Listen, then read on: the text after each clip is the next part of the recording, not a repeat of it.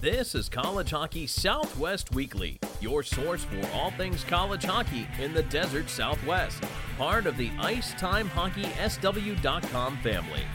College Hockey Southwest Weekly is presented by College Bar and Grill, 502 South College Avenue in Tempe, and online at ilovecollege.co. College Hockey Southwest Weekly is also brought to you by OxyPow and by Behind the Mask. And now, here are your hosts, Scott Strandy, and I'm Tom Callahan. Welcome in to a special edition of College Hockey Southwest Weekly. This one is a big one because this is the series that ended the regular season home schedule for the Arizona State Sun Devils here at Oceanside Ice Arena. So we thought it was important to throw this out there. Not only was it important because of the last two games here, but also the Sun Devils completed a sweep. The last one tonight, a little bit, uh, how should we say it, on edge? Yeah, this one, wow. I, there's so much happened in this game, Scott. It was, you know what it was? It was, um, it was Jekyll and Hyde. Uh, I think. Truly, I, truly. I think it was Jekyll and Hyde from a standpoint of I look at because the first half of this game, Arizona State looked unbeatable. Right. Um, all the emotion of you know senior weekend, specifically this night where they had the pregame ceremony, they came out flying, they built a four to one lead. I was really impressed with this team in the first half. Then they got in a little penalty trouble. They ended up um, with a major called against Dean Pashnik at the end of the second period, and then in the third, they ended up in the box a little more. And so um, American International was able to come back and tie it, and then ASU huge win in overtime. But um, this team in the beginning of the game, that's as good as I've seen them play all year. That, Absolutely. that first period might be the best period they've played all year. I think everybody in the building, including the coaching staff, would agree with you. It was the best period. They were complete. They were focused from the start. They did everything that they needed to do to build a lead, like you want to do on the second half of a two-game series at home, Right. on senior night. So for them to lose it a little bit, I think we were all a little bit in shock. I walked up and down press row, and it was a, a little bit of disbelief that it really got to that point. I will tell you, though, that I could hear from the bench the players knew that they were going to win this game. Um, I believe Jacob Wilson was the one that I heard saying, like, all this means, the start of overtime, is that we get the next goal. And they did. Absolutely. They absolutely did. All right, let's get right back into this conversation that we're having with uh, what happened and how it ended up being an overtime game. It, it was a thriller, okay, no doubt about that. It was five to four. Uh, all the brass from ASU was here to watch. Uh, athletic director Ray Anderson was here. Uh, associated uh, senior uh, athletic director and for hockey Frank Ferrer was here. I saw the joy on their face when they were hugging Coach Powers after the game.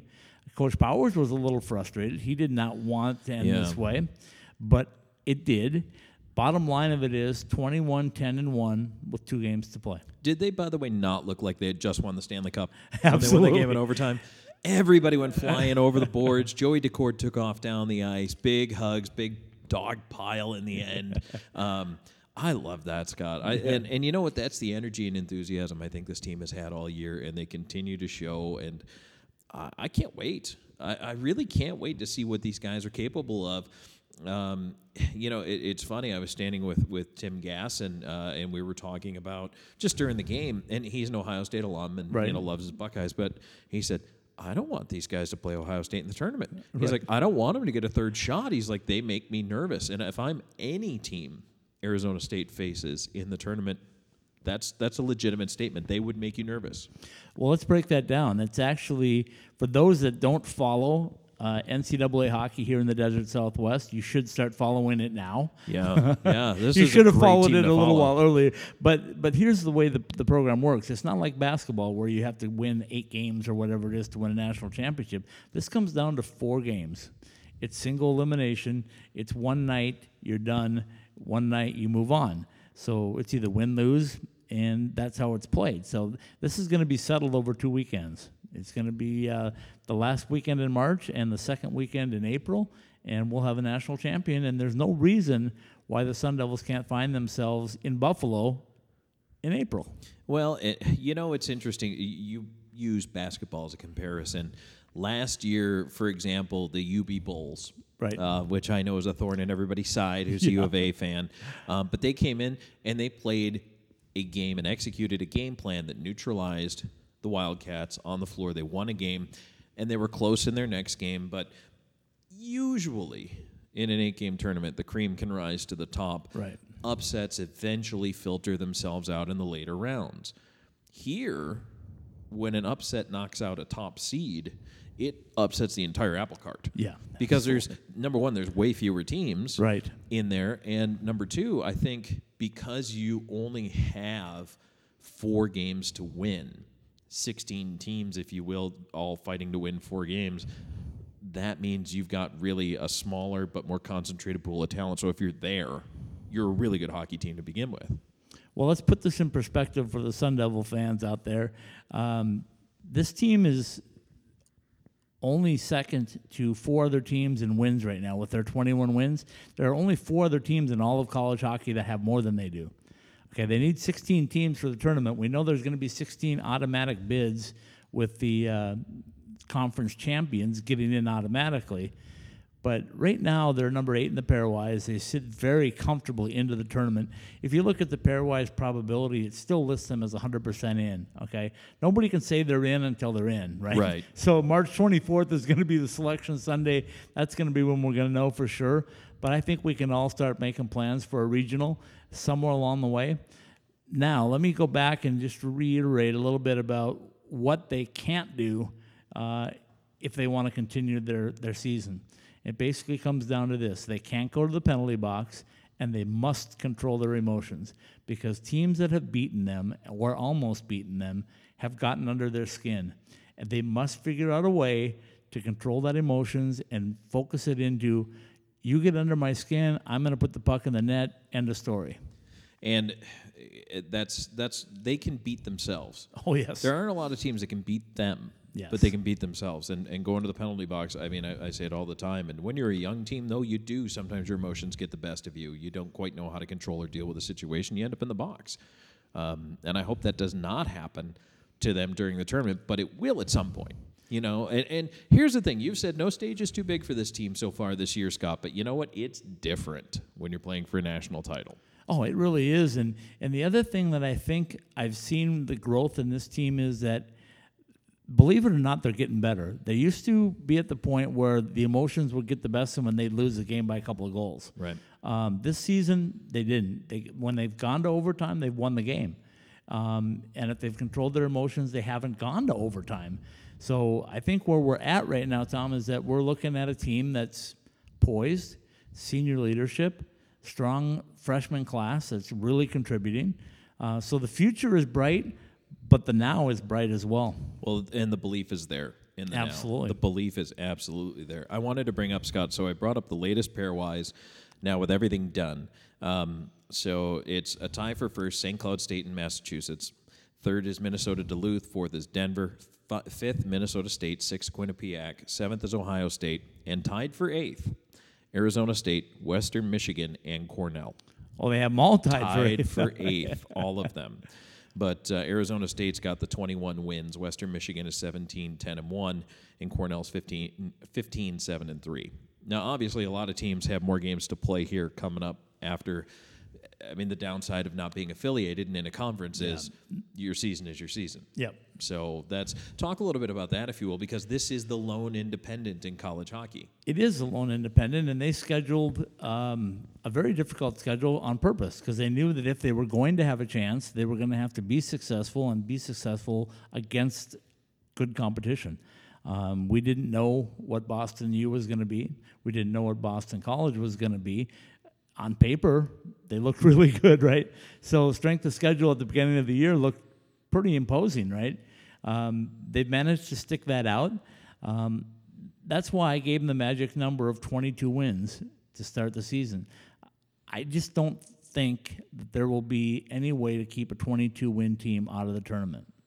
I don't know that there's a way you keep them out now at 21. No, I don't think so either. I, I mean, it, if they go, worst case scenario, you go to Minnesota, you get absolutely blown out in two games. You're terrible. Maybe that changes a couple of minds and it's enough to nudge them back out. But I, number one, I don't see them getting blown out two nights in a row by any stretch. And number two, I think they've done enough for the conversation to be in to make a mark, and that this program has shown it belongs in the tournament this year. Well, and I've been waiting for this series not only because I'm a Minnesota native, but Right. I've been waiting for it for the very end when I saw it was on the schedule because I wanted to see what the team speed of Arizona State would be on an Olympic size ice sheet. They haven't had a chance to play on one very often, and Coach Powers told me last week in the five minute Powers play that that they were successful in those types of environments and that they're excited about it. If uh, if they need be, they'll go practice on an ice sheet up in Peoria. That's Olympic size, so they'll have a chance to work out on, on the size that way. But man, oh man, when you see the team speed that they have, give them a little more time and space, I, I think it smells trouble. Well, it's seven and a half feet more on each wing Right. on an Olympic size sheet. So a normal sheet, for those who don't know, is, is 85 feet wide. An Olympic size sheet is 100 feet wide. I played on both. Right. Um, and I can tell you, in my experience as a goalie, it messes up your angles. Yes. So Joey Daccord probably needs to make sure that he's all set, and you have to you have to go out there and mark your angles and know where because you think okay, a shooter's coming to the dot. It's different depending on how it takes, and it takes an extra seven and a half feet. When guys drive in on the boards here and cut to the dot, it takes a couple of seconds. It's going to take an extra second or an extra half second to cover that extra seven and a half feet Right. that throws your timing off too. So now you go to make your move and you see the guy make his break, and if you cut to your left and he's coming across to your left, it's you can open up your short side a lot easier if you don't think about that and make that adjustment. So those are little things you're going to have to adjust to. Same for the defenseman on their gap. They're going to have to understand when the guy's coming in on the wall, you have that extra seven and a half feet. And so you can get beat with more speed to the outside, but it also means that perimeter shots coming from further out. So you really your gap has to change, and that's going to be something that's going to be important for these guys to make sure that they understand the timing of that. Tell me, folks out there, if you're not excited to have this man giving you a play by play, just listen for a little bit. He just recaps something without a game going on in front of him. I mean, this is a play by play voice that can give you the angles on Olympic, on regular. This is the voice of experience. Time to start getting some play by play action for this guy. I've had goals scored on me from every angle, Scott. I can describe how they can all go in. So it. Uh, You've also called a lot of goals I and, have. and great saves over I've your time. seen a lot of hockey. I've seen a lot of hockey. So um, it's. Uh, I don't know. I just enjoy it, I, I, and I think if fans, you know, start checking out this program and start seeing what's going on, they'll enjoy it too. It's it's a lot of fun to be at the games. You know what? And, and I'll tell you that I've seen you and heard you call professional games at the NHL level, the AHA level. And when you came on board with me this fall, I saw an excitement in your eyes that I didn't think I was going to see. I was hoping that you were going to enjoy college hockey, and all of a sudden, I think I've seen a little excitement. You tell me if I'm wrong on that, but I think there's a little excitement brewing in college hockey, not just for Sun Devil, but I think you're enjoying this. Well, I, and I grew up in in Buffalo, New, New York, not Buffalo, Minnesota. Um, but college sports wasn't a huge deal Right. in Buffalo like it is in other areas of the country. Um, it's not really Big Ten country. It's not. It's not anything really. Now, University of Buffalo has come around in the last couple of years with football and basketball, but that's the last two years. So other than that. Um, the big college teams when I grew up were Penn State, Notre Dame, maybe Syracuse, Right. um, because they used to be kind of good in basketball at one point when Jim Boeheim was there. But people didn't pay attention. It was a pro, it's a pro sports town. I think it still is a pro sports town, um, and so that's what I grew up with as my mentality. And then um, not until I actually went to college myself did I pay a whole heck of a lot of attention to anything except March Madness. Right. Um, so you know, it's it's interesting now um, to see the growth of college sports, not just hockey, not just basketball or football, but other sports as well. You know, whether it's swimming and golf and volleyball and tennis and everything, and just the way sports continue to expand. And let's face it, it's a business. I don't care what anybody says; it's a business. Yeah. Um, but it, it is exciting for me to see something that's being built. Uh, it's it's pretty, you know, it's an amazing job that Coach Powers has done here, and I think that that's a big reason why I've been able to buy in and get behind what this program is trying to accomplish. Is because they're trying to grow the game, which is something I love and support one hundred percent. And I was completely on the other side of the coin because I grew up right smack in the middle of the University of North Dakota and Minnesota Duluth, Right. who had some fierce college battles. That's what I remember growing up. Um, I remember playing high school hockey in the state of Minnesota, which was what do they call it? The state of hockey, right? So you got that going on. But here's what really got me is I watched Bemidji State go from a uh, at that time NCAA Division two team make the jump to Division one. I. I saw how difficult that was. Uh, I think it was easier, possibly, than what Coach Powers had from the ACHA D1 level, but similar, right? So when, when Coach Powers said that they were going NCAA, I immediately wanted to see what that was all about. I knew how good of team he had when he won the ACHA um, national tournament at the D1 level. You've had a chance to see some ACHA hockey. You did a feature for us on the ACHA teams that are here in the desert southwest and you've seen the rise in that program, but you can also see that there's a jump between sure. ACHA D1 and NCAA. Yeah, absolutely. There's a gap even between the best teams like U of A or UNLV and where those teams are in, in Central Oklahoma. Good hockey teams. Um, I heard somebody pass a comment earlier tonight. They thought maybe that you know there were there were a couple of ACHA teams that could hang with NCAA teams. It's like eh, I don't know. Yeah, no. It's a difference. Yeah. There's a there's a, a gap there, uh, just like there's a gap from here to pro. You know, right. from NCAA hockey yep. to pro, there's a gap, and and there's a gap within pro at the different levels of of NHL and then AHL, ECHL, um, and you know, it's there's a lot of talent here. Yeah, there's an awful lot of talent in what's going on, and I think that that's something that, if nothing else, if you appreciate athletic competition and talent, I mean, watching these guys do what they do, skating around out there on blades, you know, that are a half inch thick, and yeah. and do these amazing things, you know, on ice and, and with a with a puck is is really cool. So it, uh, yeah, I, I'm glad I've I've had a chance to come along a bit for the ride this year with Arizona State, and hopefully the ride is by far not over. Well, I hope that hockey fans out there that truly appreciate the game will realize that there's a uh, this this is a different level, right? And we need to bring some more teams in the desert south in southwest into this arena, the NCAA arena. And I think the success of ASU has laid the groundwork for a lot of other programs. Um, I think they need a little more time, though. Uh, UNLV, for one, has tried to follow the roadmap, but th- they're not quite there yet. It's obvious. I mean, when Powers made the jump, he was a national champion at the ACHA level. So that's what teams have to strive for. They have to make that level and then start talking about moving up to NCAA. So is it going to happen in a year? No. Five? Maybe. But uh, ASU has laid the groundwork. All right, Scott and I are going to take a quick break, and we'll be right back with more here on College Hockey Southwest Weekly. College Hockey Southwest Weekly is presented by College Bar and Grill, 502 South College Avenue in Tempe, and online at ilovecollege.co. OxyPow specializes in the use and applications of dry and wet based ozone treatments and services for odor removal and chemical free sanitizing applications.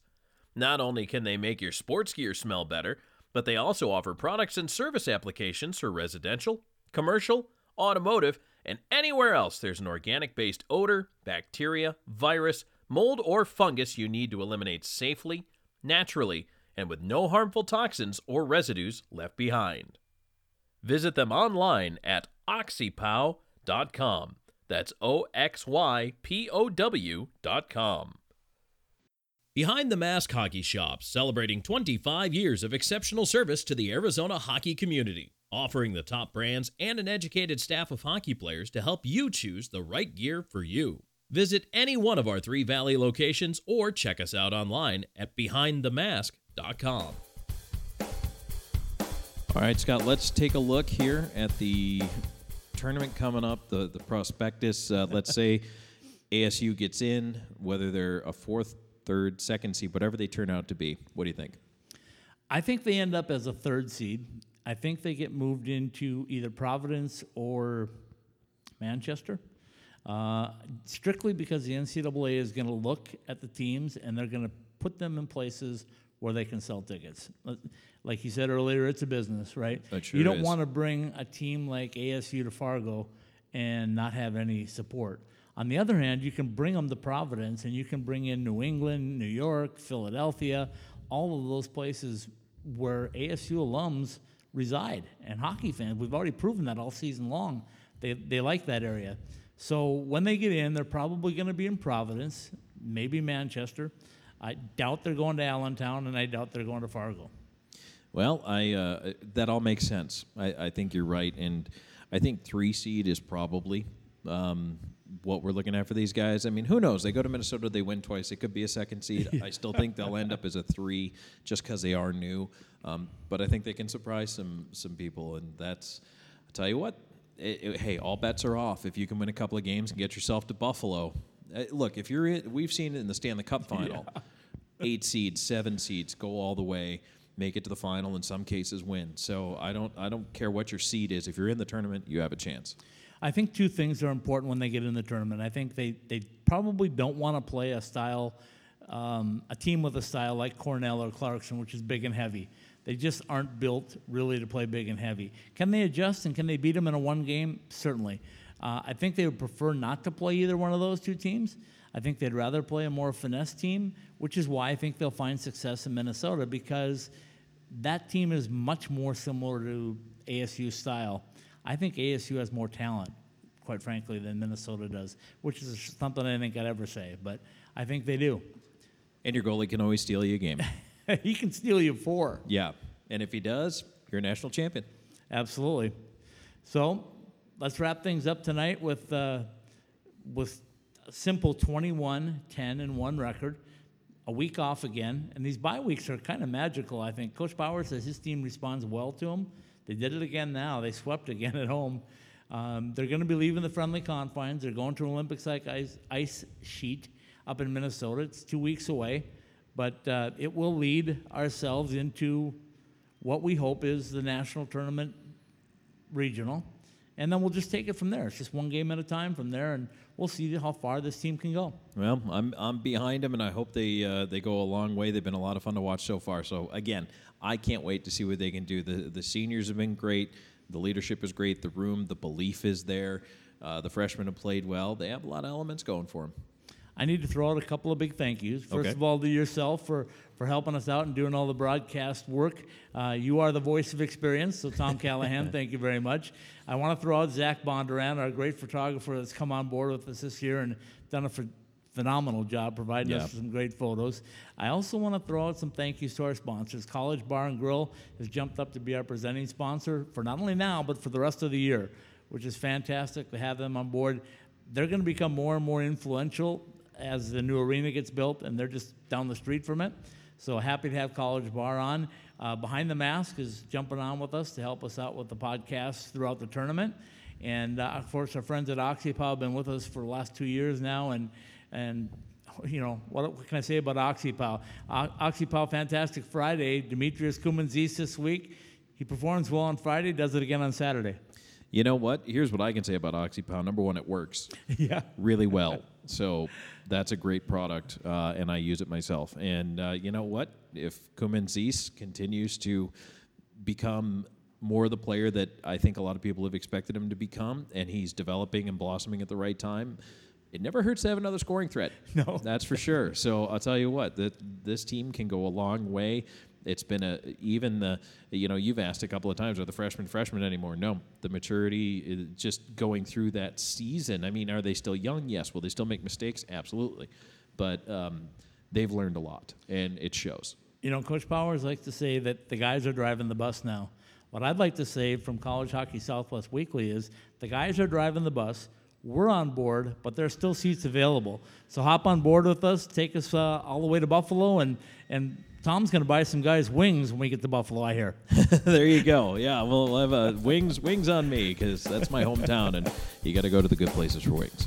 All right, folks. We'll uh, we'll be back in touch with you next week on our regularly scheduled College Hockey Southwest Weekly, and bring us some more sponsors, folks, because we want to cover this team all the way to the Frozen Four.